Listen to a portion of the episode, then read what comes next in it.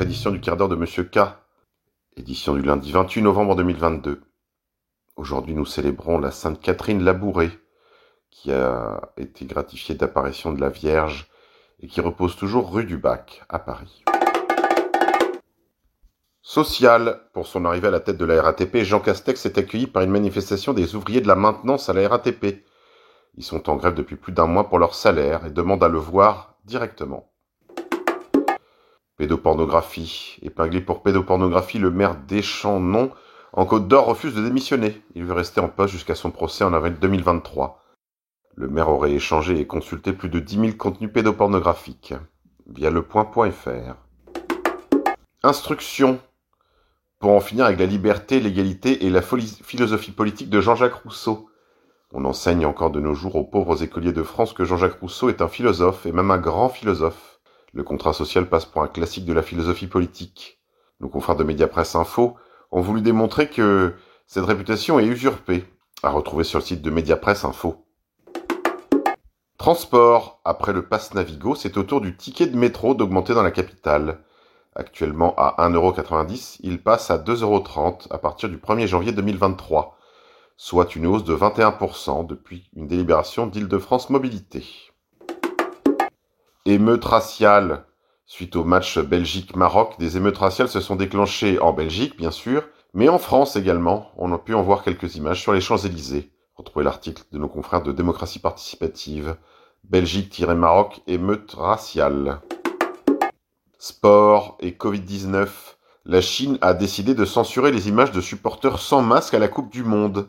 La télévision chinoise ne montre plus les spectateurs en tribune sans masque alors que la colère gronde dans le pays contre la politique zéro Covid. En effet, à lire de nombreux témoignages de Chinois qui descendent dans la rue, la Coupe du Monde semble agir comme un catalyseur de la colère. Ils sont nombreux à ne pas comprendre la politique Covid du PCC, du Parti communiste chinois, en voyant les images des supporters sans masque. Les habitants découvrent que le masque n'est plus obligatoire dans le reste du monde. Justice. Selon l'agence France Presse, le nombre de détenus dans les prisons françaises a atteint son record absolu, avec 72 809 personnes emprisonnées. Via l'express.fr. Économie. Un des abonnés du groupe euh, anti-Macron Great Reset envoie une photo d'un poulet étiqueté à 11,99€. Il y a un an seulement, le même poulet de la même marque dans le même supermarché coûtait 4,99€. Santé, mortalité, 23 000 enfants sont morts en Europe après l'autorisation des injections expérimentales à ARNM, dites vaccin contre le Covid-19, du jamais vu dans l'histoire de la médecine. Le ministre de l'économie Bruno Le Maire a reconnu des abus de l'exécutif, après que des informations judiciaires ont été ouvertes sur le rôle des cabinets de conseil dans les campagnes électorales de 2017 et 2022, via bfmtv.com. Zoophilie. Un jeune homme de 25 ans comparaîtra ce lundi devant le tribunal correctionnel de Fontainebleau pour le viol d'une chèvre, via cnews.fr et le consul Pazen. Politique.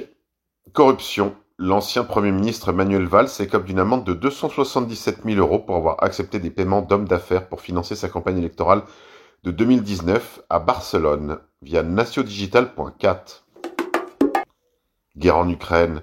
Un ancien général des Marines américains fait partie de Wagner selon un chef du groupe de mercenaires russes, via la nouvelle tribune.info. Agriculture, santé. Le parquet de Paris a demandé un non-lieu dans l'enquête sur l'empoisonnement à grande échelle de la population des Antilles suite à l'utilisation du chlordécone aux Antilles françaises. Un non-lieu, vous avez bien entendu, chers amis. Rendez-vous Rendez-vous à Paris le 10 décembre prochain pour un grand rendez-vous gilet jaune. Retrouvez le petit clip promotionnel sur mon fil Telegram, repère. Justice. La justice a donc ouvert une enquête pour financement illégal concernant les deux campagnes présidentielles d'Emmanuel Macron. McKinsey est dans le viseur. Il ne pourra cependant pas être entendu ou jugé tant qu'il est président. Emmanuel Macron assure quant à lui qu'il ne craint rien et qu'il n'est pas au cœur de l'enquête du parquet national financier. Écoutez. À Dijon, le président, on l'écoute tout de suite, on en reparle après. De 2017, ils ont déjà été regardés, re-regardés, re-regardés. Vous n'avez pas échappé que parfois les comptes de campagne pouvaient y avoir des problèmes. les miens, ils ont été regardés comme tous les candidats de 2017, déjà vus. Et puis ceux de 2022, ils sont comme tous les candidats à la dernière élection, en cours de revue. Donc les choses se feront normalement, elles doivent se faire, je dirais, avec sérénité et transparence. C'est comme ça que les choses doivent s'exercer. pour que les choses soient dites, pardon, le communiqué dont, le communiqué dont nous parlons euh, tous ne fait pas mention ni de votre nom ni de votre parti. Est-ce que ce sont bien des comptes de campagne d'En Marche, de la République En Marche? comme, vous, comme vous le dites très bien, moi je ne sais pas, j'ai vu simplement le communiqué, personne m'a écrit, personne m'a appelé. Donc je pense qu'il y a un sujet avec beaucoup d'attaques politiques qui ont été faites sur la question d'un cabinet de conseil, et c'est sur ce sujet que porte euh, qu'a été ouverte une instruction euh, judiciaire. Bon, bah, il faut que la justice fasse le travail sur ce sujet. Vous avez raison de rappeler que c'est pas votre serviteur. Alors certains voudraient le politiser. Covid-19 en Chine, les autorités chinoises s'apprêteraient à confiner la capitale, Pékin. Santé encore, des médecins alertent sur une crise majeure et imminente en raison du manque d'amoxicilline, un antibiotique. Toutes les conditions sont réunies pour une crise majeure de santé publique en pédiatrie d'ici quelques jours. Le manque d'antibiotiques pourrait avoir des conséquences meurtrières chez certains enfants. Par ricochet, les formes adultes de cet antibiotique pourraient aussi se mettre à manquer. Finance. Les clients de la banque Crédit Suisse retirent massivement leurs fonds. 88,3 milliards de dollars ont déjà quitté la banque en moins de trois mois. Hôpital, 29% des infirmiers interrogés envisagent de quitter leur métier dans les 12 prochains mois. Ce résultat provient d'un sondage interne de l'Ordre national des infirmiers, qui alerte également sur l'inquiétude des patients quant à la diminution de l'offre de soins, via BFM TV. Chine. Klaus Schwab affirme que la Chine est un modèle pour de nombreux pays. Nous devons construire le monde de demain sur la base qui a été formée au sommet du G20. Il faut laisser à chaque pays le soin de décider du système qu'il veut, mais le modèle chinois est certainement un modèle très attractif pour un bon nombre de pays. Écoutez.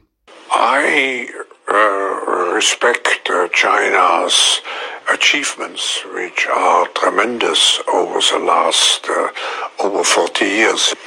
I think it's um, a role model for many countries, but I think also uh, we should leave it to each country uh, to make its own decision what system it wants to adopt. And I think we should be very careful in imposing systems. But the Chinese model is certainly a very attractive model for quite a number of countries. Politique internationale. Le Parlement européen a adopté une résolution déclarant la Russie comme état parrain du terrorisme. Après les déprédations américaines et britanniques sur Nord Stream 1 et 2, c'est franchement ne pas manquer d'humour. Ukraine. L'Ukraine a convoqué l'ambassadeur de Hongrie après que Viktor Orban a été photographié portant une écharpe montrant une carte de son pays avec les frontières d'avant la Première Guerre mondiale, d'avant le, traité du Trianon, et évidemment où certains territoires dits ukrainiens appartenaient à la Hongrie. Kiev justifie cette convocation par la promotion d'idées révisionnistes. L'Ukraine encore. L'Union européenne prévoit de distribuer 18 milliards d'euros à l'Ukraine en 2023. Ursula von der Leyen a déclaré que l'UE continuerait de soutenir l'Ukraine aussi longtemps que nécessaire. Le ministre de l'économie d'Ukraine a rencontré les responsables de BlackRock, la plus grande compagnie d'investissement au monde. Ils ont signé un mémorandum d'agrément, un schéma pour la consultation du développement spécial de plateformes d'attraction du capital privé. Ceci afin de permettre à l'Ukraine de récupérer une situation économique plus normale. Statut de Victor Hugo dégradé à Besançon.